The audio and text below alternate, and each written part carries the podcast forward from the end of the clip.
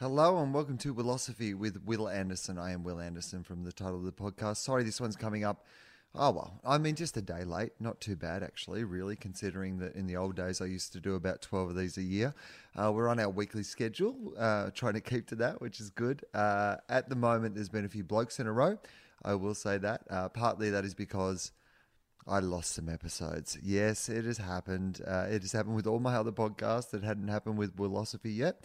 Uh, but now it has. Uh, during the comedy festival, I sat down with Kitty Flanagan and Jason Byrne in the same day, and somehow those two episodes have gone missing. And when I say somehow, probably my fault. Uh, it's normally my fault at the end of the day. Uh, I've tried to take as much of me being involved with this podcast out of the system to avoid things like this. We have Mike Hall, uh, our US producer, who uh, pieces it all together and makes it happen for you guys. And I have uh, podcast Mike, uh, young Mike, who's now producing the podcast, booking guests, uh, helping uh, it come out every week. And uh, look, here's the thing Mike's going to come around tomorrow when I record a new episode, and he's going to upload it onto his computer as well because it turns out uh, when you leave a dickhead like me in charge, we need a backup plan. So I firstly want to apologize to Kitty Flanagan and Jason Byrne, who were both so generous to give me their time uh, to do the podcast, but also did such wonderful podcasts. I'm so disappointed uh, that you won't get to hear them. I mean, I got to hear them, so I guess in a purely selfish way, I got to have a wonderful uh, conversation with Kitty Flanagan, and I got to have a wonderful conversation with Jason Byrne. Uh, that I felt very honoured to be part of. Unfortunately, you guys don't get to listen to it. Uh, here's the thing: um, I reckon Kitty will probably sit down with me again at some stage uh, and we'll try to do another episode. Uh, I'll lure to lure her to the house with the dogs because uh, Kitty loves dogs, and we talked about that a lot in the podcast that you won't hear. But the dogs weren't here this time. Uh, by next time, hopefully, I can invite her over and she can hang out with the dogs, and uh, we'll do another podcast. The Jason Byrne one, I've got to say, I'm particularly disappointed in losing because uh, Jason said at the end of it that no one had really ever interviewed him like that because uh, Jace, uh, being so hilariously funny and uh, so incredibly entertaining, often when he's doing interviews, people just expect him to be mad, to be wacky. And we had a really deep conversation about, you know, the nature of philosophy, the meaning of life, uh, you know, where he grew up and uh, what was important to him. And yeah, I'm devastated to lose it. It was a, a wonderful conversation to be part of and, you know, incredibly grateful that I got to have it with him, and in a way, I feel very privileged that I'm the only person who's had that conversation with him, but I am also devastated that you guys won't get to hear it.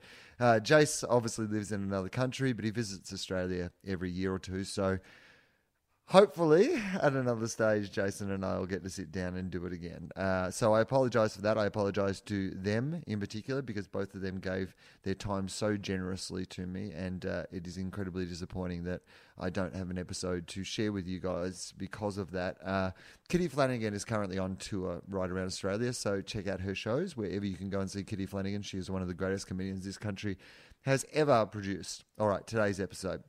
Here's what you got to know James Keogh is the name that we have on this episode, and there was a little bit of a debate around uh, this with podcast Mike and uh, Sam Cav and uh, a few of the people involved in the podcast about whether we would release this episode under his stage name, um, Vance Joy. He's best known as Vance Joy. That's the name that he performs his music under, Vance Joy. But James Keogh was the man that I sat down and talked to, and James Keogh was how he introduced himself on the podcast. So this podcast is under the name James Keogh, but don't go to jameskeogh.com. Go to vancejoy.com, vancejoy.com, and uh, find out where James is performing with his band and uh, go and see him. Uh, just a beautiful musician, a really beautiful guy. I was uh, just rapt that he came over to the house in the middle of an incredibly busy schedule. He had time to squeeze it in, and I loved having this chat with him, getting to know him. Uh, we'd met a couple of times before, but we did not know each other very well at all, and um, I just loved having this chat with him. There was a record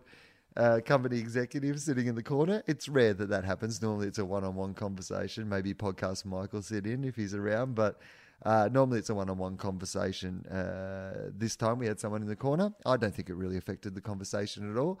Uh, but uh, I just wanted to let you know that was what was going on. And if you like this podcast, um, we have a Twitter and a Instagram and I think a Facebook as well. Uh, podcast Mike is uh, in charge of all those. So come and find us in the places where you find things. Uh, subscribe to the podcast. That means you get a new episode delivered to you every week. And obviously, that's great for us. Uh, we're going to look for a sponsor for the podcast at some stage to help pay James Fosdyke, who does the original art for each episode. Well, I mean, we're already paying James and we're already paying Podcast Mike and Mike Hall. Uh, but at the moment, that's just coming out of. Uh, we have a Patreon, patreon.com slash TOFOP, T O F O P. It's for all the podcasts uh, in the TOFOP uh, little world that we have. Uh, Charlie and I have our podcast TOFOP. I have a spin off called FOFOP. Uh, you can find those. They're a bit stupider than this. Uh, basically, Charlie and I have uh, inane and stupid conversations that are occasion- occasionally, hopefully, funny. And uh, if you're going to start listening to TOFOP, I would recommend starting at the new episodes and working your way back. Don't start at the start. It was a long time ago when we started doing the podcast, eight years or so ago. And look, some of the early episodes are particularly rough and have some subject matter that perhaps we wouldn't discuss if we were doing the podcast today. So start with the new ones and and then go back and listen to the old ones if that's what you're going to do. So uh, there is heaps of episodes of Wilosophy. We're trying to put out one every single week, uh, which is really exciting. I'm going to sit down with Em Rusciano tomorrow, so I reckon that'll be a really great chat. She's a really interesting person, and uh, you know, like a, a bunch of really um, you know, firmly held and stridently expressed opinions. And I mean that in the nicest of all ways. I'm just very excited that I'm going to sit down with it because I imagine it could go anywhere. And I'm really looking forward to getting to know Em and uh, having a conversation about things that the, she thinks are important on the podcast. So uh, follow us on Wilosophy Pod uh, wherever you can find us. Uh, support us on Patreon and uh, just share the podcast around. Uh, you know, rate it promote it, help retweet it, or share it on Instagram or any of those sort of things if you enjoy the podcast. Because the more you do that, obviously, the bigger our reach is, and the more opportunity we have to, you know, attract a sponsor to the podcast. And if we can attract a sponsor to the podcast, then uh, you're going to be guaranteed that you can hear this podcast every week. So that's basically how it goes. I mean, it's pretty simple, really. Uh, if uh, the podcast is going well and we uh, can bring in enough money to just make sure that everybody gets paid, then it's going to come out weekly for as long as we can possibly do it. And I'm going to, um, you know, talk to a whole range of really interesting people, hopefully over the next uh, year or so. So uh, that's all you really need to know. Uh, again, uh, vancejoy.com is the place where you can find James's stuff. Uh, and uh, find out where he's performing, and uh, you know, go and see him do a show, support him, and if you like this episode, tweet him about it, and let him know that you enjoyed this episode and uh, share the love around. Um, I still have some shows to do. My Wil-Legal tour, which is my favorite show that I've ever done uh, in my entire life. In fact, I'm now at the point that I'm enjoying it so much that I'm terrified about what I'll do next year. Uh, it's all about me getting arrested on the way to Wagga Wagga, and I feel like to do a sequel to it, I'm going to have to get arrested again for something worse. So uh, come and see this show uh, before I get locked up. That's probably the advice I'm giving to you. So I'm off to Canberra first. I'm doing my first big show in Canberra for a very long time. I normally go to Canberra and do the the work in progress shows, work up my new tour. Um, but I'd been promising Canberra audiences for a while that I would come back with a fully formed show. And so uh, you get to see this show right at the peak of uh, me enjoying doing it. And I think it's at its best at the moment. So Canberra and then Sydney after that. I'm hoping there'll be some overseas shows and some more Australian shows and uh, a whole bunch of other things because I'm not done with this show yet and I'm really enjoying doing it. And I actually think there's some more growth left in it. Hopefully, not some more actual time growth because it took 90 minutes the other night in person. That feels like it might be a tad too long. So I might have to edit a few things, cut it down a little uh, along the journey. But uh, come out and see a show. That'd be absolutely fantastic. And uh, I hope you enjoyed this episode. All right, there you go. Uh, I've just got to stop talking. Here's uh, James Keogh.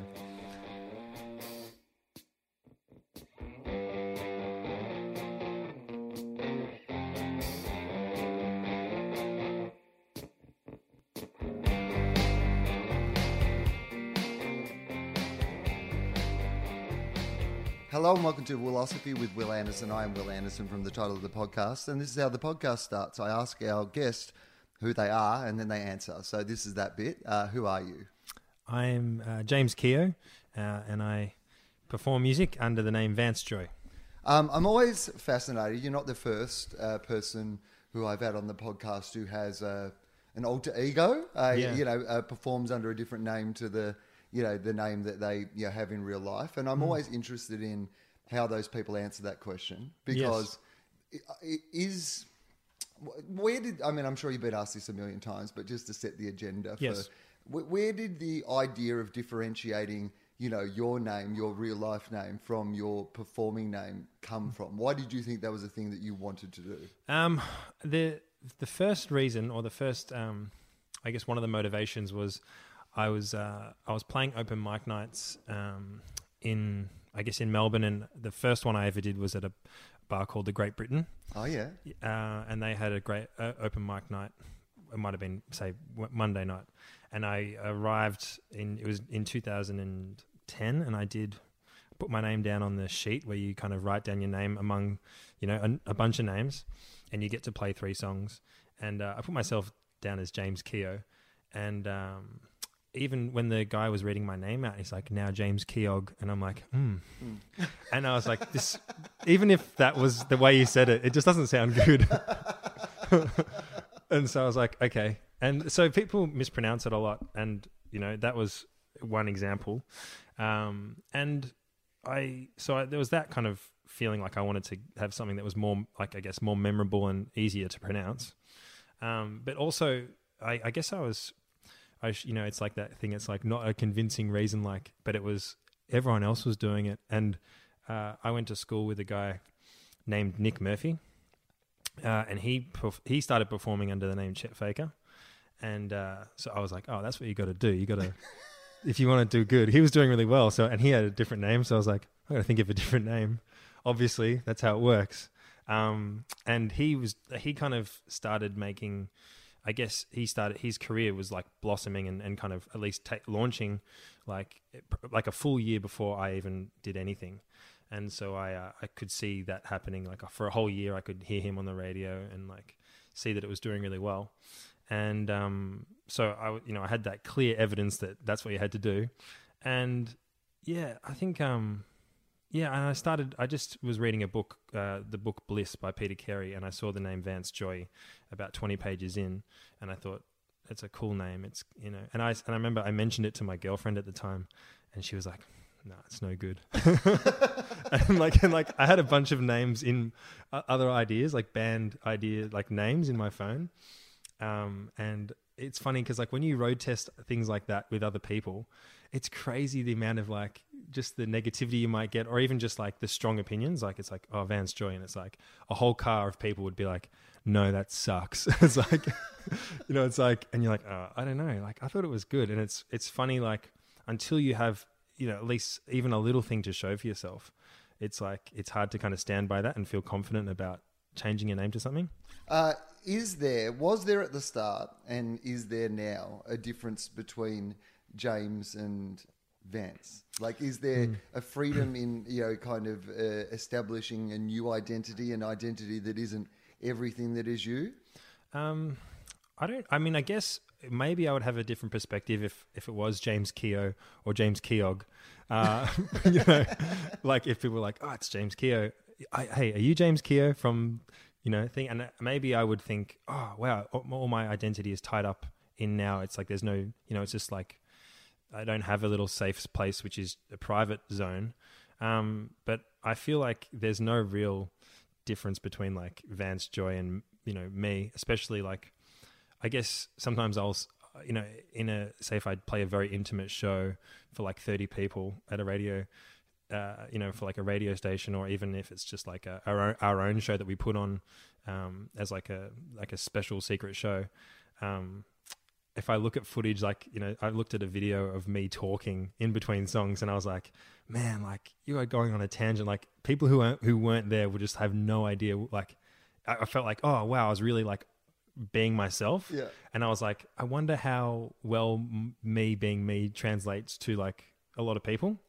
Because I think you get little snippets of like who I am, but I speak like, say, like one sentence between each song at a show and maybe like an extended story. But it's a story that I've probably told a lot of times and it's, uh, it's, you know, it's kind of like a little bit like, you know, uh, it's not completely me. Like it's, you know, it's, I'm choosing a, a story that I think will appeal broadly. Right. So- In between this song and this song, we do this bit. Yeah, we, tell this story. Tell the story with Yeah. some tweaks, but yeah, it's like, and the band is just like, yeah, we know this one, mate. tell your little story. I've got to go to the toilet. yeah, yeah, yeah. Johnny the bass player is like eating like a second dinner while I'm playing the solo song in the middle of the set, and he's like got his in ears in. He's like, is he going to tell the story? Because if he tells the story, then I can definitely have this like you know lasagna. But if he doesn't tell the story, I have to get back out there. So it's like, uh, yeah, it's it, this, the show is pretty you know very like it's pretty like organized, and every time there is a deviation. The band will be like, "Oh, that was good." When you said that like one word differently, and I was like, "It's, it's all it takes to like make it fresh." But Uh, it, it's really interesting to me. Uh, yeah, before we jump into the philosophy thing, um, I just want to spend a little bit of time with this idea of you know, know, it not being your own name. You know, because hmm. I'm someone who performs, you know, obviously under my own name. Yeah. Uh, but you know, the the Wil Anderson who tells those stories on stage is just a version of who I am as a hmm. person. Hmm. So sometimes, you know, there becomes a bit of an awkwardness in people not being able to understand the differentiation, or myself not being able to understand, yeah, which one that I'm being at different times. And I just wonder if, so, so for example, I'll just Yeah. like, for example. Hmm. Do people call you like if they see you at the shops and they recognize who you are? I assume hmm. they say to you, Vance Joy, right? yeah, yeah, And that's fine, right? that's fine. Yeah, Yeah. You're just like, you don't feel any need to go, no, I'm Vance Joy. That's fine. That's, I don't need to tell you that I have another name or Yeah, yeah. anything like that. I can still be No. Vance Joy at the shops. Yeah, I'm st- I'm Van Street at the shops, and in all kind of random encounters when someone is like recognize me, recognizing me as Vance Joy. um, and I think I, I I like I like the sense of I do like this in terms of like the anonymity of like James. I like that. You know, it's like for example, like if I go to a cafe and they don't know who I am, I like the idea of not getting any preferential treatment, or even not not even that it's like they give me. It won't, I won't get a free coffee, but it's like even just being like, oh hey, and then like maybe a photo at the end or whatever it is. I don't like. I like not having any of that kind of pressure. Well, or you- even if you're at a coffee place where they have to say your name, if they said Vance, that's gonna everybody's gonna look in that direction. But you know, Yeah. James, you can slip by, get your coffee, get out of there. exactly yeah and i yeah i like that when it's like you know even like say you're getting a haircut and it's like the hairdresser doesn't know that you play music um, and i guess if i was if it was james keogh it's like oh is that james keogh from the, the song that i recognize or something uh, and immediately i'd be recognized and it's not that i don't want to be recognized it's just like it's kind of nice just like i guess yeah not not uh, just not having to uh, it's almost like a bit of pressure. It's like, oh, you do music. It's like, oh, I have to talk about music, and it's like they might not, and it's in a good way that that person will be presenting a great version of themselves. Like they'll be kind and they'll be even more interested in me. But it's like, it's like, uh, I'm like, ah, Well, have you had one of those moments? A friend Hmm. of mine uh, famously sat next to a guy at a party, and the guy said, uh, "You know, I'm in a band." And uh, my friend doing that thing that sometimes you say to someone at a party when they're like, you know, "Oh, you're in a band," you know, "Are you "How's your band going?" Right, yeah, that sort of thing. And they're like, he was like, "Well, my name's Dave Grohl. I'm in the Foo Fighters," and they were like, "Well, probably pretty good then, I assume." that band you had before that were alright as well. so, have you? Do you have those moments? Are there moments that the anonymity means that? Someone like really is surprised by the fact that when you tell them, you know, I'm, I'm Vance Joy, you know, that song that you heard in this hairdresser Yeah. every day for six months. Yeah. Yeah, I wrote that song. Yeah, I think uh, yeah, it's probably and it probably would require me to like say because I could say Vance Joy, but to a, to a lots of people, like you know, I mean, uh, you know, they have no idea what I'm talking about. So I'm like Vance Joy, and like oh, uh, you know, you, so my Uber, my my Uber driver in, and I'm like I'm not expecting them. I'm not like expecting them to know me at all, of course. But it's like I'm in so Glasgow, and the Uber driver's like, oh, what are you guys doing? It's like, do we say we're just students, or do we just like you know, do we just say we're the band? I'm like, oh, we're just we're playing a show here. And he's like, oh yeah, where you playing? We're like, oh, we're playing at this place. And he's like, oh, what's the name of the band? It's like Vance Joy. He's like, oh, um, I think my little sister will know you. Um, can I get a photo? But it's like, but then he'll be like, do I know your songs? And then I'm like, all right, well, I guess I could sing him like a melody, like the chorus melody of Riptide. But then he might still not know, and I'll just be like, then fuck. You know, like- I can't give you any more than that. There's nothing else I can do besides searching myself and like giving you proof. But Uh, Yeah. What was your uh, okay? Let's talk about the philosophy, and then we can use that as a framework to talk about other things. So, Mm-hmm. do you have one? Is there something? Is there some sort of you know motto or philosophy or perspective you have on you know some aspect of your life that you're happy to share with people? Yeah, I, I thought when when we were talking about that, I thought of I guess was thinking of two different philosophies, and I don't even know if they're like I, I try and think of what is something that I like almost like a mantra that I repeat, and it and it might not even be. There's two things that I say all the time, and sometimes I think it's just a way of it's like almost like I just that's my go-to response. So I feel like someone's always you know if someone asks me what's happening, or my dad's like, "How's the how's the songwriting going? How's the recording going?" I should be like, "Chipping away." uh, and which I feel like was a good. Um, that was the, my approach for the last few years, um, or even for my making my first album. It was just chipping away slowly, and I feel like a lot of my songs and a lot of a lot of a lot of things happened just really gradually. Uh, so I felt like that has been a philosophy for songwriting. Uh, and then another philosophy that I felt like, or a mantra that I would say, which I haven't really stuck to as much, or I haven't found myself saying, but I think for a few years, especially early on when I was starting music and I felt like a lot of pressure, uh, you know, and, and learning how to kind of just, just how to like, you know, exist in like with, you know, within a, the framework of having a label and managers and expectations uh, before making my first album, I would say often, I would say it is what it is. And that was like my, I think a way of dealing with pressure and, and the fact that, you know, sometimes I felt like I was making decisions that were like, you know, I was getting like, you know, pressure. The record label says, we like this song. You need to record that song. You send us a one minute voice memo and we like that song. And I'm like, "Ah, I hate that voice memo. I wish I never sent it. you know, I feel like that sometimes happens. And that, that happened around the time of my first album. And I was like, cool, it is what it is. Like, I'm just to, you know, kind of almost like do some, do, mate, do some things and just push through, even if it's like I might have to do like, uh, record something that I'm, I wasn't sure about and didn't necessarily know if it was good or not. And it's like, I'm glad I, I don't know, it's like I, I kind of accepted some things and just pushed through and I, uh, Well, that, I mean, was able to was able to yeah kind of I guess uh, overcome some stuff or at least you know it didn't it didn't I never got hung up on anything too long that it really like uh, I didn't let it defeat me or you know make me feel like uh, it didn't it didn't like kind of what I'm I trying to say derail like things and I could I- kind of push through and I actually really love that because I Mm. think that that is it's one of those things that I think is a little underrated, which is how how quickly you can be Mm. derailed by something that doesn't matter, or how much time you can spend thinking about or worrying about something Mm. that perhaps doesn't have anywhere near the consequences that you imagine that that thing might have. Mm. Yeah. Mm. Sometimes it's easier just to do the thing and move on to the other thing that you want to do. Um, you've got to know when to fight those battles. Obviously, you've got to know when to say this is the time where I'm not just going to do Mm. that thing because that's what defines you. But there seems like there's two really separate things going on there, but Mm. they're close to each other to me. Which is one of them is about the nature of acceptance, right? Mm. You know, accept that there are some things that you can't change, or that Mm. other people's ideas might be as you know relevant as your ideas. Mm. But the chipping away thing I love as well because. It, it speaks to two things for me, Hmm. um, and I'll say these things, and then I like you to unpack them and you know Yep. see if I'm anywhere near the point or completely in the opposite Mm-hmm. direction. It doesn't really matter which, but um, it feels like two things to me. One is this idea of persistence, right? You know, Mm. that a lot of the work is just doing the work. Mm-hmm. And uh, we spoke this morning on um, radio, and one of the things that we had a chat about off air was the idea that, you know, off the back of some success that you'd had, you'd gone to America Mm. and you were going from radio station to radio station, market to market, you know, sometimes Mm. playing in front of, you know, yeah, the few sales staff who were in at that time of the Yeah. morning to hear you play.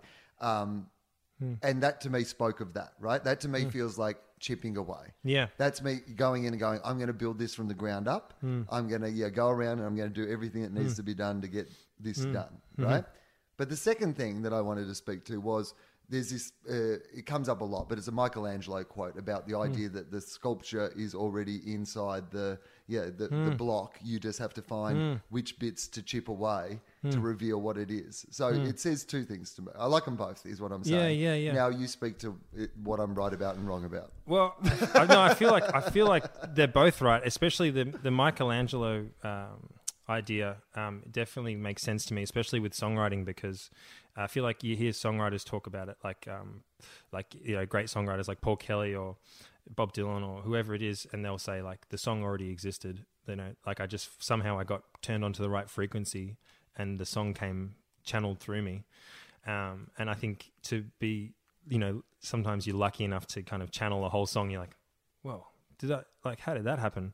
And I think that's a rare moment. Like there might be little moments where you channel like a really magic moment, or like even just a couple of lines, or you know something. But I feel like some really special songs, I'm sure, like seem to be like a whole miracle that just happened in like a short period of time. So I, that Michelangelo thing, I feel like it's that makes sense to me that it's it's already pre-existing in in, in its form.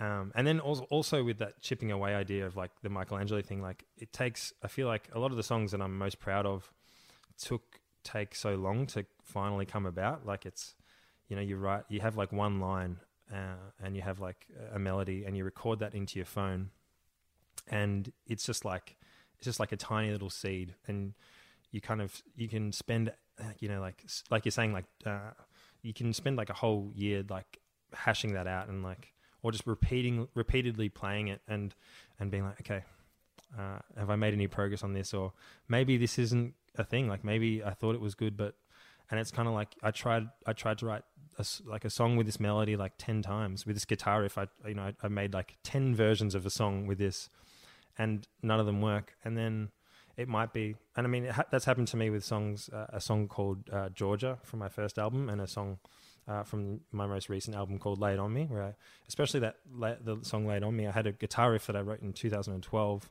and I was like, "This is a song." Like I was like, "Any day now, this is going to be a fully written song here."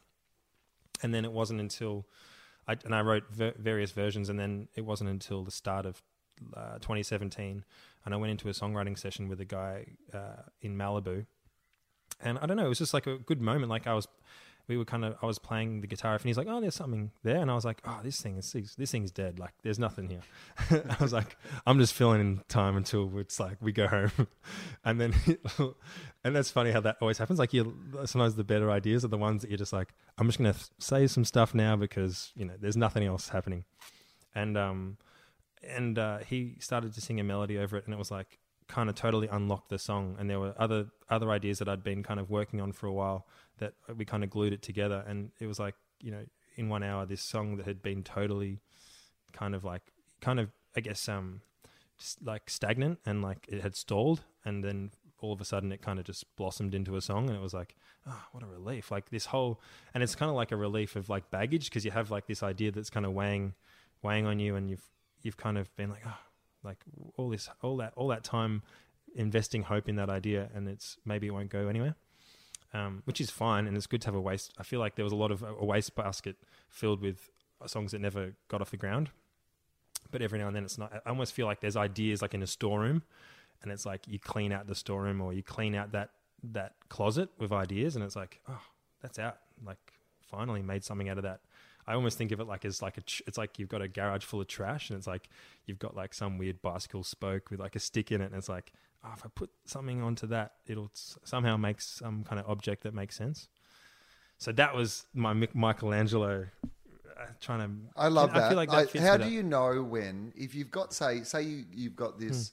Hmm you know line that you love or you've got this you hmm. know you know piece of music that you love or this mm. you know one particular you know riff or whatever it is that mm. you love but you haven't found a space for it mm. how do you know when to stop persisting with trying to find that new space for it hmm. and kind of put it back into the cupboard and go, mm. you know what, I'm not going to think about that for a while. I'm mm. going to let that go for a while and, and move on. Are you good at that? Is that something that you are easy and able to do? Or will you like sit with that going, this should be working, this should be mm. something, and, mm. and keep trying to unpick it?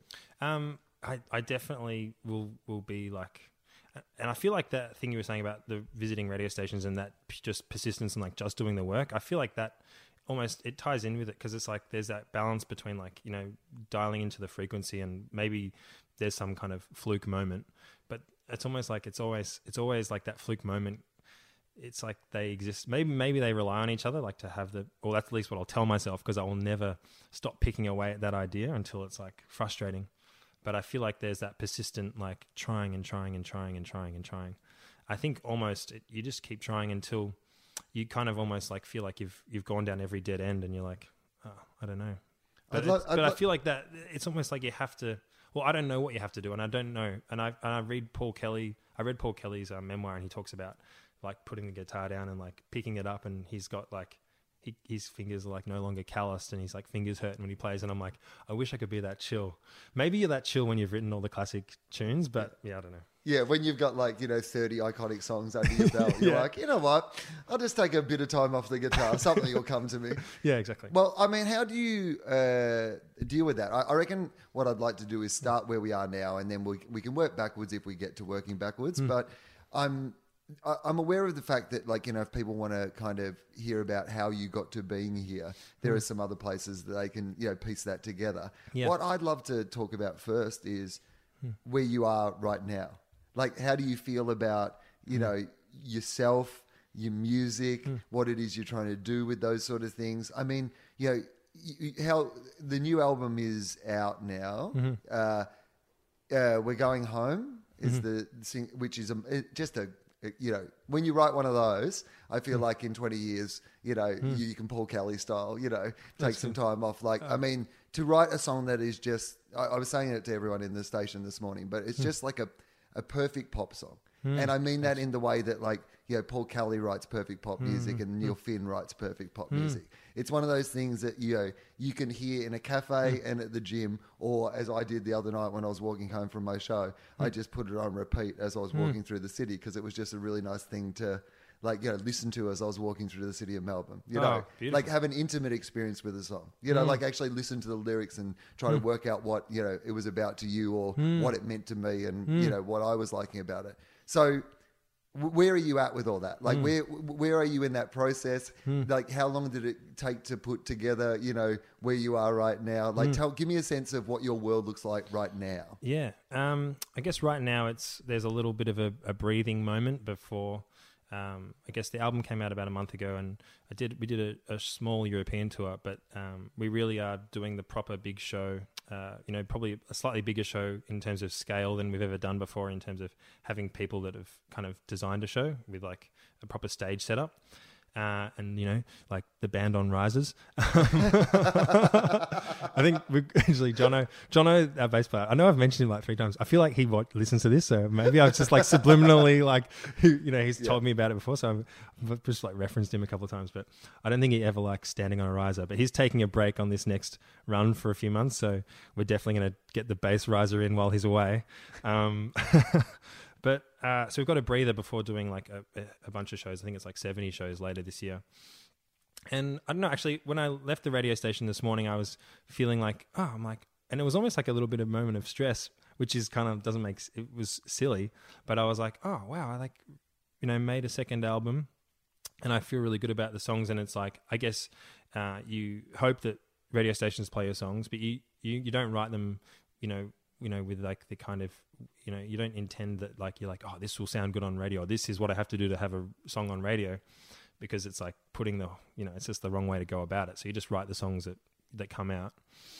Um and but it's nice that you know i feel like i've you know somehow you know you get to that point after chipping away for a, for a couple of years where you've got a, a body of work. And um i was just thinking oh i'm glad i i'm glad i didn't like have i'm glad it didn't kind of you know wasn't too much of a uh, you know a distraction the idea of having to meet you know the same level as my first album or having to have a song as you know i never really thought oh i better have a song as popular as riptide because it felt like that song is a song like that is so it's like that's like lightning in a bottle. You can't really just make that happen. So i don't know i was just thinking oh wow that kind of somehow i, I just had a moment of thinking oh wow it's nice to have just to be on the other side of that and then to just be at the start of this process of i guess you know uh, playing the new album kind of promoting it but i was also just like oh wow that kind of just happened. Like I was, it's almost like I was coming up for air or something. That kind of idea. Well, that's interesting to me because I, I can imagine that even if you never had that thought, that plenty of other people had that thought. Yeah. right? You know, plenty of other people were like, you know, because because almost because of the success of Hmm. Riptide, like you said, it's one of, just hmm. one of those things where it was hmm. a song that was not only you know a, just a, a perfect you know song in the way that it was, but it was perfect for the time. Hmm. That it, you know all those things that you know are needed for something to sort of you know become what that song became, all came together at once. And you'd be absolutely crazy to think that you could ever do that again. Yeah. But but what you want to do is do something that you feel is equal to that. That that isn't mm. the only thing that ever, anyone's ever going. Yeah. to. Yeah. And I'm sure there are a million other people who are sitting around, you know, at the record company going, "Fuck, I hope he writes another Riptide." yeah, I know, I know, I know. oh, that's that's it's, and that's ex- but that's not even you don't even have to change any words in that sentence. That's the sen- that's exactly it. um, so how is it that you managed to avoid that in your world and your brain? Like how Hmm. Yeah. how did you like what was your process like? You know, how long did it take Hmm. you to kind of put together the album? When did you know that like I think this is done? You know, because the other thing you could Hmm. do is become, you know, Guns N' Roses Chinese democracy and you know, just work on the album for 10 years or 12 years to try to get it perfect, you know. Yeah. How do you know when you're going, no, I think this is what yeah this is done how long does that process take and and what does it feel like when you go no i think this is i think this is it i think we it's time to record this and put this out to people Yeah. Um, with the uh, yeah, with the idea of like Riptide and trying to, I guess, what would be the next step after that? I think um, I- was talking. Well, I, I heard a. I, I was actually in a songwriting session with a guy named Dan Wilson, who's a really uh, awesome songwriter, and he was in a band called Semisonic. That, Yeah, that had absolutely. closing closing time. And he's written a bunch of amazing songs, and he is like, you know, he now he writes songs mostly, and he still writes his own stuff for himself, and he's an awesome dude. And he um he was like, you know, when people would ask him to like write that song again or whatever other song again, he'd be like, I can do anything else but that exact thing. Like, and I I felt like I feel like that with like Riptide. It's like I can do something else. It's like, and I guess that's what's exciting about songwriting is that you can explore other things and you can find something that is exciting to you and explore it. And maybe if you follow that instinct, you can find some some fresh idea that is there.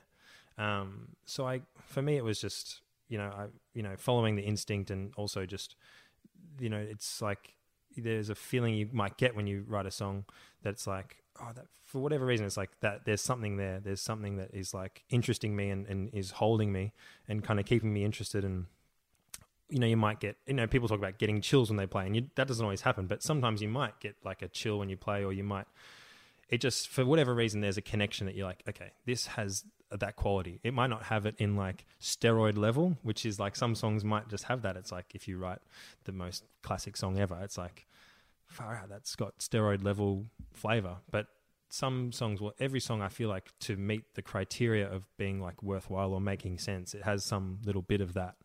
Um, so i usually just follow that instinct and feel like i don't know it's and it's just like it's just it's not even something that's really measurable it's just like a feeling. But i feel like having enough of making songs that meet that criteria and then just trying to just do it over and over again and trying to build as many of those songs up and and and put them you know kind of like put them around like a song like riptide so that people who do want to like and a lot of people won't. Like even when i listen to like songs on like spotify i'm just like just like play like the bang and then the next song comes on i'm just like catch you later like i'm like i, I i'm like the guy that i don't want to be but i Oh, help oh. I would say this though, as a bit of a tip to any uh, artists out there, because Mm. I know people used to put their albums together. Like, I want this song to go into this song, and you know the Mm. idea of an entire album. I would now say, if you've got a banging single, put whatever you think your next best song is, the one after that on Spotify. Because Yeah, yeah. if I've moved away from my computer or whatever, I'll get into the second half. I've like, I've really. Uh, Yeah. So one of my favorite songs to listen to before um, uh, a stand-up show for whatever reason uh, is uh, Chandelier by Sia. oh I just Clear, yeah. there's just something about that like song that I just is a perfect song to listen to before Mm-hmm. I go on stage. Uh, but the next song is a song called uh, "Cheap Thrills."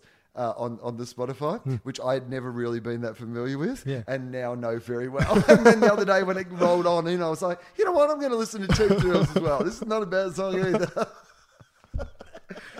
Yeah, but that, I love those two songs. But yeah, I mean, like that's like that's like the just the most bangerest banger ever. So it's that's that's exactly the way you need to like put your album together.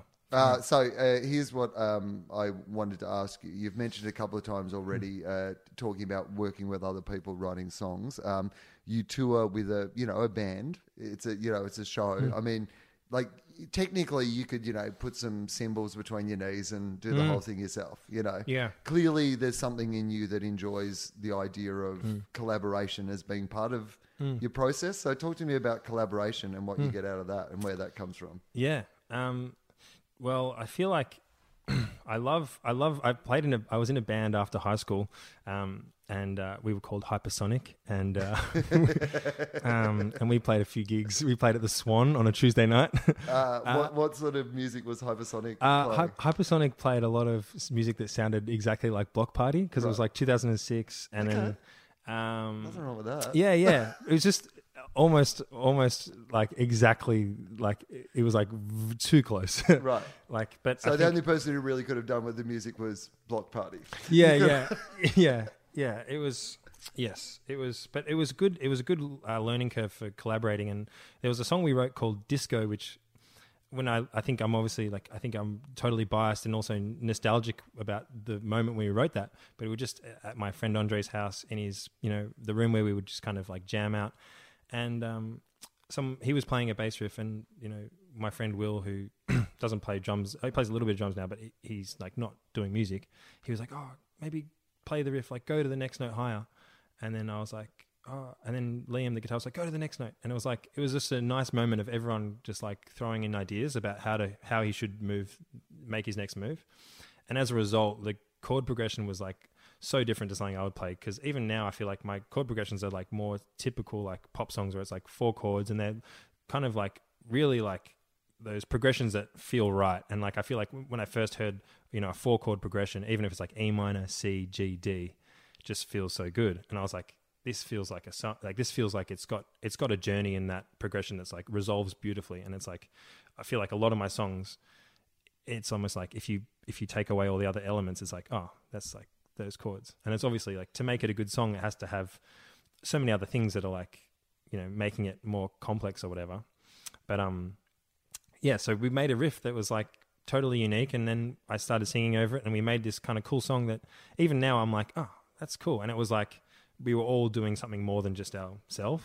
And I feel like when I've eh, had good experiences collaborating, especially in terms of songwriting, it's like it's like oh like you sang that melody and it's like totally just unlocked the song for me. And and with a producer it's the same thing with a good a good producer. They'll play like a little piano line. Like when I was first went to a studio in Seattle and worked with a guy called Ryan Hadlock he um he just has like a certain like he just got a, got a little keyboard and started playing a line. And it kind of I was like that's like the best thing ever. Like this this song was uh, like I was like oh this is a good song. I I, I felt like it was like made sense but that line it just like raised the song to another level and i was like oh you're a magic guy. Like you've added this special thing. And even and, and i always will want to go back to working with him because and we did a few more songs with him on this album because it's like his strength is like some weird you know it's like he just just added some vibey little keyboard and it was like yeah so i love i love that and it's like it's like um i think that those rare moments when you do have a, a collaboration where you totally get some awesome connection or someone adds a flavor that you never anticipated and it raises the song and makes it like way better than it was i think that's like awesome. So the same the songwriting and, and, and production and my drummer ed kind of will will do that and he'll dress the songs up you know so much better than i you know could have en- envisaged. And if i was left alone with a producer and they're like you know i feel like we would without ed's percussion and his rhythm and his his whole approach to rhythm i think like it's such a big part of what people probably associate with what sounds like you know my music. And it's like it's not just like my my guitar playing and my voice. It's probably some cool rhythm that he does. It's it's quite subtle maybe and it's probably not even it's not necessarily grabbing your attention and pulling your focus but it's like yeah it's a big part of it. Uh, a lot of people, when people can't see the work that others are doing, are hesitant to give people credit for that work. You know, I um, uh, I don't. I, I'm certainly of the belief that you don't lose anything on by giving people the proper credit for what they do. Hmm. But is that something that you've always? It seems to come quite naturally to you. Hmm. Like you know, you, there's no pretense with you to say, you know, I wrote with these other people, or that you know, hmm. Ed, you know. You know, contributes this much that you probably associate with, you know, something I'm getting a pat on the back for. These are things that you tend to offer without me prying about them. Is that something that w- you've always you know done? Are you always a person who's kind of given everyone credit, or is that something that you've developed as you've you know kind of moved through this? Do you have a sense of that? I mean, it may not even be something that Yeah. you know anyone said to you before, but No, no, I think yeah, I think there was initially like even with a song like "Lay It On Me," it was a it was a song that I co-wrote, um, and I think initially it was like you know it was like do we you know when I'm talking about it do I say that I wrote the song with someone else and it's like uh, yeah it's funny because like it's easier as well just to be honest and be like well I wrote this song with Dave and and I have a better story that way. It's like I, I I don't have to you know tread this line where I'm kind of like oh I had this guitar riff and then imagine then I had this song and it's, it's, it's like I don't it was like that's The a hard yada, thing. yada yada. Yada yada yada. It's like it's, there's no there's no story there, but at least with him, it's like I actually did have a really good connection with him. Like I went into the studio with him in Malibu, and uh, he was like, you know, we'd say he'd say a few things, and it, and it's actually scary in a songwriting session to to kind of step out into this the unknown part because you can just be like, oh, cool, he's playing a riff, I'll just sing whatever, and like we don't have to push it. Maybe maybe we don't say, oh, I don't really like what you're playing, but it's like sometimes I feel like when you say, "Oh, actually, I don't, I'm not sure if I'm into that," even if it's it's sometimes scary to say something that feels like confrontational like that, and it depends. My personality is kind of like I don't want to like offend anyone, so it's like, so it's like, so it's like that when you do say that, oh, let's try something else. It's like it breaks down the barrier, and it's like maybe we're communicating more directly. And I think that's what happened between us, me and Dave Bassett. It was like he's like, cool, like no egos, you don't like that and it was it was a really important stepping stone towards getting to the those two songs that we wrote together in a couple of days.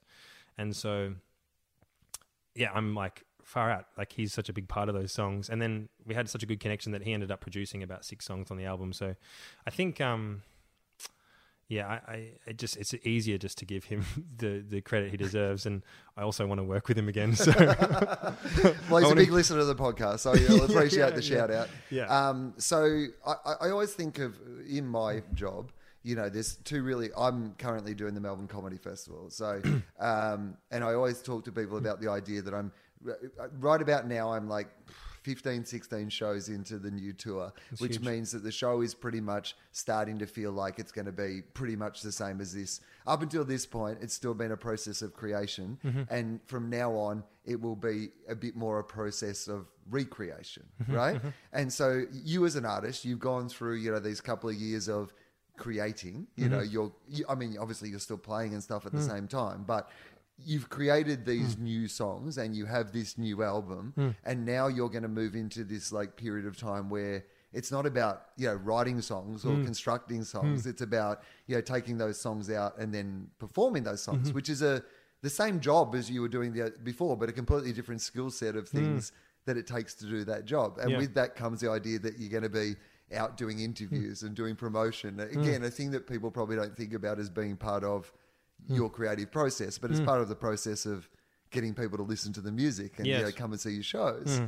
So, do you see that? Do you notice that? And is there one of those states that you prefer more, or is it the fact that all of those things are part of the process? Like, I mean, I can imagine there's some people who only who write songs now but don't perform because they hmm. love writing songs but they Yeah. don't really like performing songs. Hmm, hmm. There's some people who probably don't like writing songs but love you know performing. There's an outlet for that sort of music as well. And then there's what you are, which is you're you know constructing it but also then performing it. So I just tell us a little bit about the difference between those two things and what you like about them and what you don't. You know. Yeah, I think it's interesting that, uh, and I, I think you know, I guess when you even like to go back to Sia, it's like I think she, you know, what I I you, I watched. I'm kind of a fan of hers. I watched interviews with her maybe just before she kind of stopped doing press, and maybe before her, she had like so many absolutely incredibly amazing pop bangers that it's like she kind of almost like kind of redefined what she wanted to do and like she doesn't have to do maybe she does it in a different way but it's like totally unique approach to promotion and stuff which is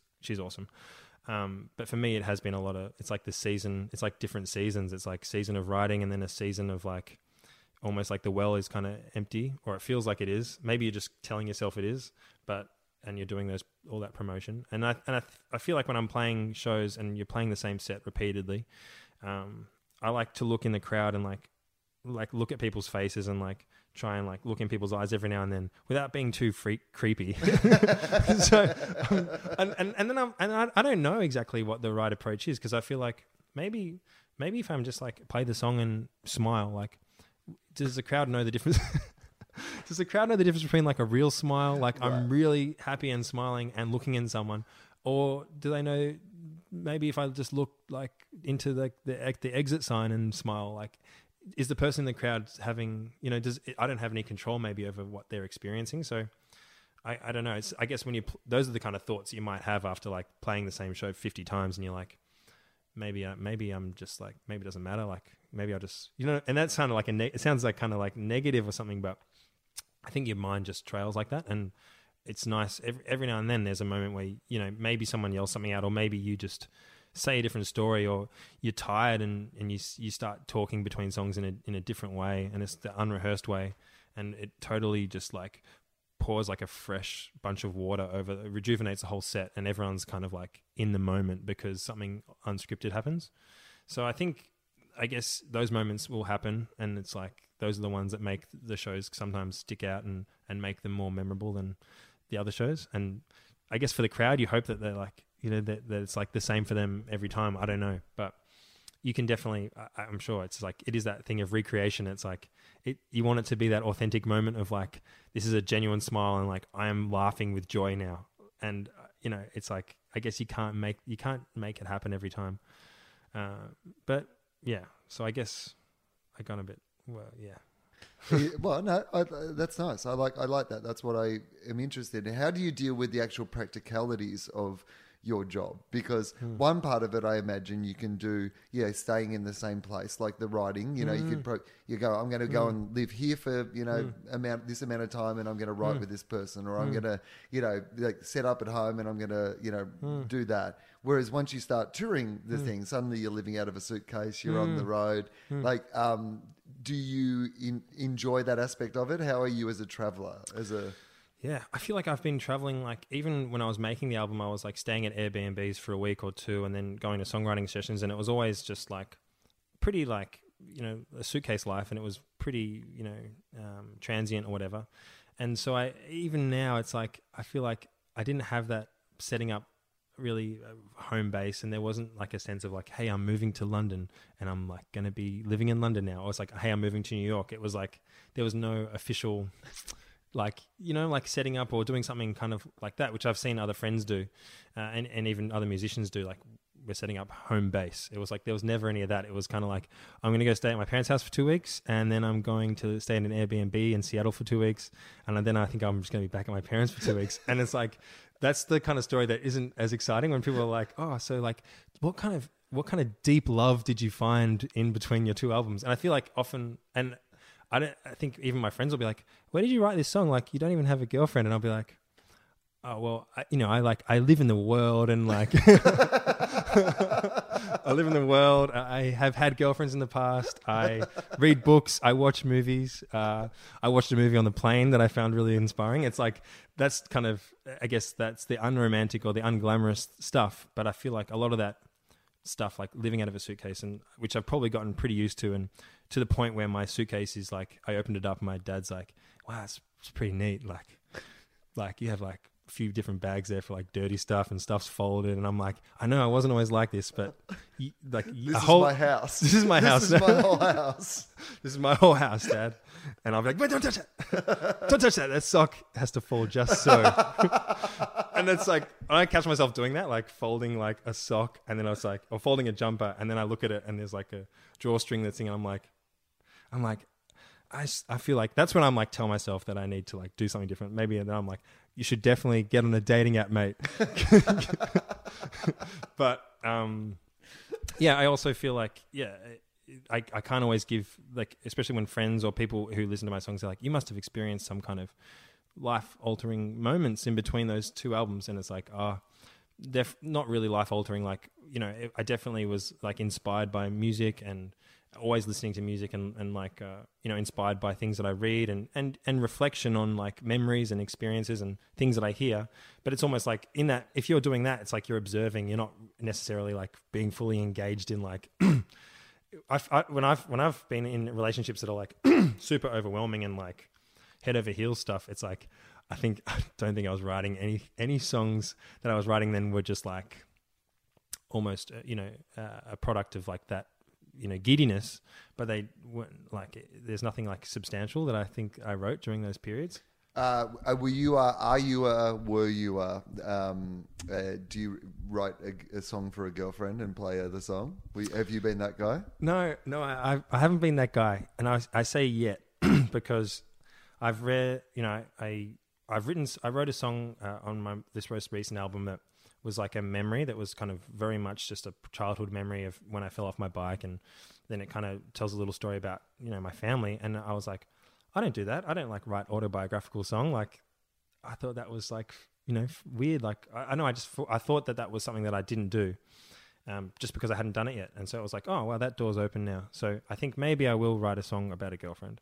And then I was watching the George Harrison documentary, and uh, in it, uh, George Harrison's uh, ex wife talks about when uh, Eric Clapton wrote her, well, he claimed to write Layla for her, Yeah.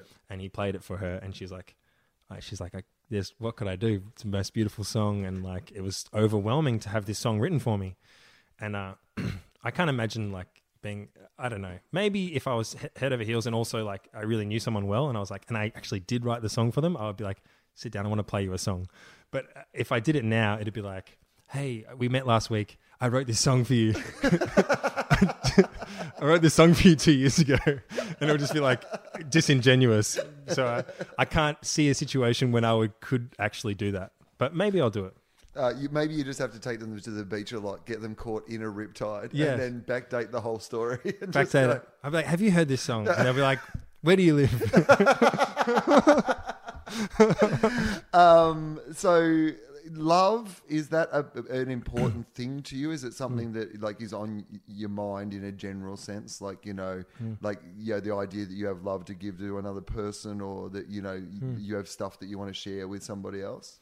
Yeah, I definitely. I think that um, I think as well. I think uh, seeing a lot of friends now because I, I just turned thirty, and a, a lot of my friends are probably. I feel like some of that sense, like I feel like when I was 24, 25, there was more of a sense of like, oh, I've got to hang out with my mates. I've got to go to Meredith, and like the world revolves around going to Meredith with my mates.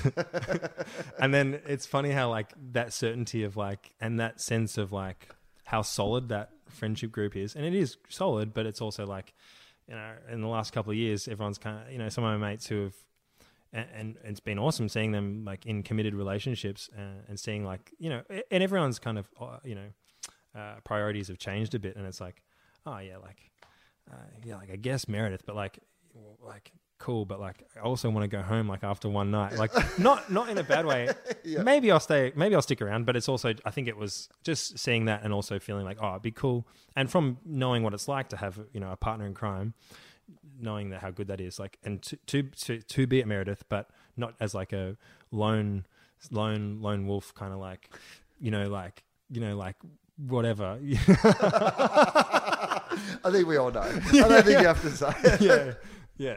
Um, it's nice to be there with someone and be like, oh, like, do we?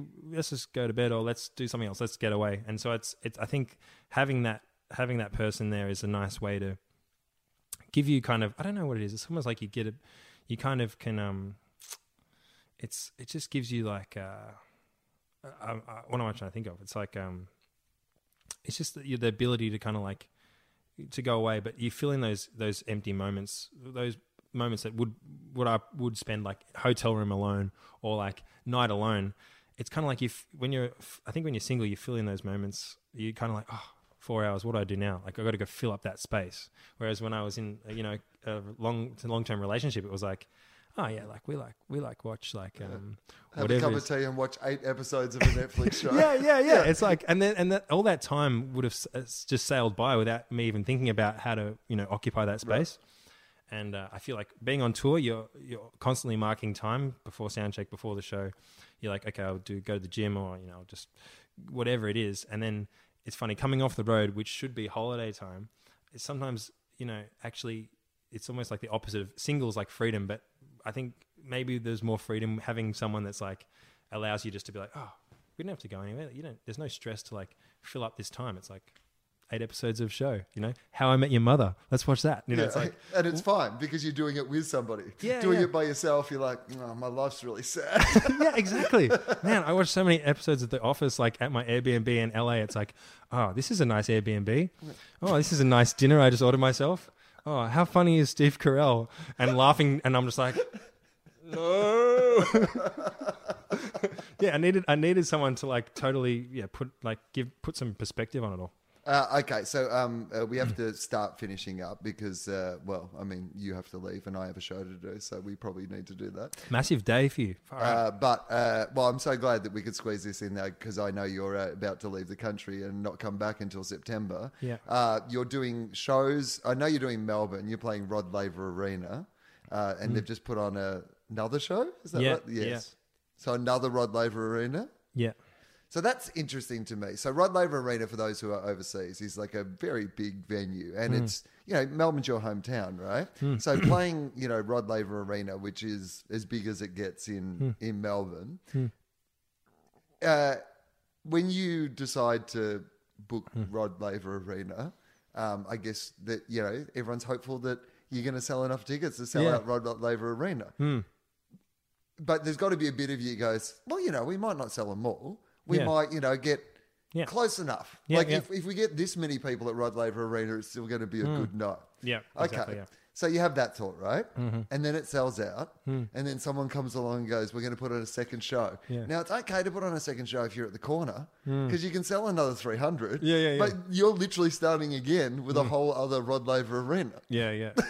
I know, I know. It's good, and obviously, I think you obviously know know this. Uh, this, uh, you know, the whole idea of this, uh, you know, shows and selling them out, and so that it, it's exactly basically the the way that, that it goes down, and you're kind of like, you know, it's like, oh, is that a bit ambitious? You know, like Rod Laver, and in, in not in a way that's like hum, hum, trying to be too humble or something. It's like you're just like, okay, like cool, and then you're kind of like, okay, does everyone think this is a valid thing? And obviously, everyone knows what they're talking about and doing. So you're like, okay, cool, and then you know, uh, when that when the tickets were so, uh, you know, like you know.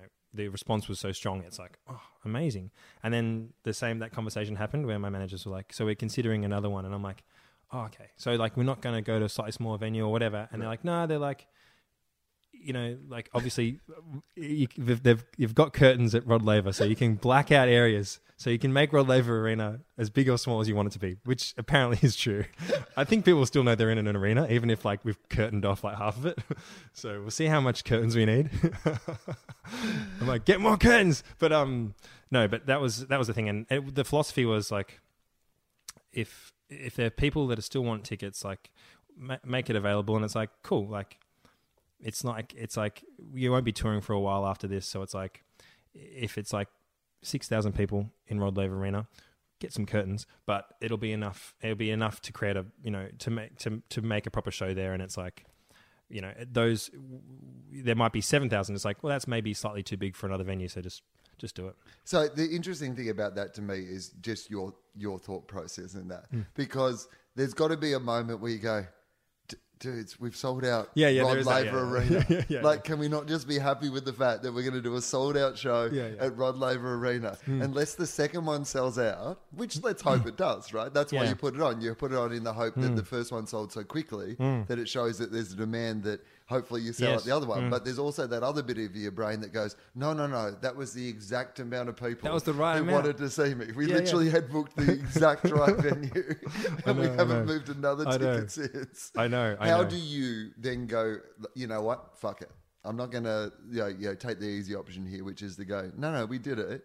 Let's it's just lock this in and celebrate this. Let's roll the dice and see what we're capable of here. How does that thought process process come about in your mind? Yeah. Well, I guess this probably, and this probably is a reflection on the way I operate. It's like, um, I think I probably have a little bit more involvement in like, or at least I, I, I stay I stay atop like how sales are going, and, and sometimes I regret. I'm like, I'll tell ask Rachel my manager like, could you send me like how the ticket sales are going? And like, almost I don't even want to know sometimes. Like, I don't necessarily want to know that there's only 400 tickets sold in Reno because like, I just don't need that in my brain. You know, like I feel like we'll just get there on the night, and it's like Uh, it'll feel full. That's fine, and like that's the, I guess you want it to feel full. So if that's that, great. So sometimes I don't like to have too many statistics in my head, and and I guess as an extension of that, when it comes to the second Rod Laver, it's like I defer so often to like my managers, the you know our booking agent and stuff. So it's like I feel like there's a lot of a lot of decisions. It's like it's like dilly dallying, dilly dallying. But in my head, I know I'm just going to go with like what they say. Like in, not not not not always, but for stuff like the business stuff and people who know what they're doing. Like, I well, here's like, uh, here's yeah. what I'm going to ask you then, based on that. All right, people hear this podcast. You know, you've been doing the rounds. The, the album's going really well. Hmm. Second show's on sale. It sells out. Hmm. And there's a couple of months to go, and they come to you and they say, James, we'd like to do a third I'll be like, I'd put the big X on that, and I would say no. I'll be like, "You crazy?" I'll be like, "We that," but also that's that is unfathomable, to, unfathomable. That situation, and I'm not not even like I just it's not going to happen. But yeah, if it did, I think you know it's crazy. It's it's hard to say no to like those people. Like, but yeah, I don't know. Like, who are your? I mean, obviously, to sell that many tickets, uh, you know, your fans are everyone. But hmm. um, hmm. who do you find it is who is most strongly, yeah, kind of responding to your music? Um, I think when I if I play a show like I played a show in New Zealand recently, it was like my first headline show. It was in a, a small kind of room, maybe about two hundred people, and in that front few rows, it's usually like kind of women, girls, like probably aged. I feel like there was some like teenagers in there, like mostly teenagers, like in the front front few rows, but Then there's also a lot of couples. Like I feel there's a lot of young couples, and when I do meet and greets after shows, it's like I feel like there's a lot of couples, uh, young people, and then families, like and sometimes little kids with their parents, uh, and then yeah, like people with their parents actually as well, like a dad with his daughter, or you know, you know, a mum, and it's kind of like there's a bit of that, but I feel like it's probably I know that Rach, Rach and Jad and my managers would have the exact. No, they'd be like Facebook reacts activity between 19 to 24 year old women. That's like that gets that it gets that precise. So, but I think it's women probably 19 to 26. The interesting thing though is like something you said then, which I think is true. Hmm. I like. I mean, I've just been working at the radio station you came into this morning only for a couple of months, you know, hmm. um, but I've never seen a wider demographic of people being interested in one of the artists we've had into play. Mm. And we've had a lot of great artists in already mm. to play, but it, it, feels like your music, uh, mm. you know, really across the board, mm. you know, kind of appeals to people. But a second thing is something you notice there, which is like parents with their kids, you know, couples there together. It's something that they can share with each other. Mm. And I think that's a, a remarkably cool thing. Yeah. Like it feels like something that, you know, like you said, that idea of like, yeah, hmm. watching, you know, how, how, I Met Your Mother by yourself is sad, but, you yeah. know, being able to, you know, share those jokes together makes it kind of something special. Mm. And then you become a part of a bond that, you know, a father has with a daughter or mm. a, a, couple have together. Mm. I mean, admittedly, then when they break up, only one of them gets to be a fan of yours and keeps yeah, yeah. all the records and stuff. But, yeah. um, all right. I always ask this question and we need to finish up, but so I'm going to ask it for you now, which is uh, uh, do you have any. Uh, idea about, um, well, uh, you don't have to have an idea about this. Is death a thing that is present in your mind? Do you think about mm. death and do you think about what happens after we die? Do you have, mm. are you a, like, you know, practical person when it comes to that? Do you have some sort of bigger belief in the nature of, you know, life? Mm. Uh, you know, I just like to hear what yeah. people say. Yeah. Um, I think I probably will have a different perspective of it, if, if, especially if someone really close to me, you know, dies. I think I might have a different idea. Maybe but I, I, I don't know. I think that um, I'm trying to think. I'm trying to think of what Alan Watts would say. I like to listen to him talk about stuff, and I feel like um, uh, I don't know. Like my my feeling is just like I believe in like energy and that kind of thing, but I also I think that maybe yeah, when you when you when it's done, it's done. Um, so, and I feel like I've only come to kind of think about it a little bit more because my parents are getting a bit older, and I'm like, I might see an old person, I'm like, oh man, like my parents like are getting older now, and so I, I feel as well like I want to, um, just kind of like, you know, not feel like I'm holding on to like not being too frugal or whatever it is with anything because it's like, you know, it's so silly. Like any, even any negativity, it's so dumb when you think about the fact you're only here for such a short amount of time. It's like you hear someone that says like a, a snide comment or someone says something like bitchy or boasts and it's like man like that's so weird that we do why do we even get caught up in that because it's like we are just like here for like you know two seconds so I don't know. I, I think about that. Maybe less about, you know, what happens after, but just more about, you know, this, I don't know, the finality of it and how, how quick it's over. Mate, it's been an absolute pleasure to talk to you. I'm glad that you made the time. I really appreciate it, sincerely.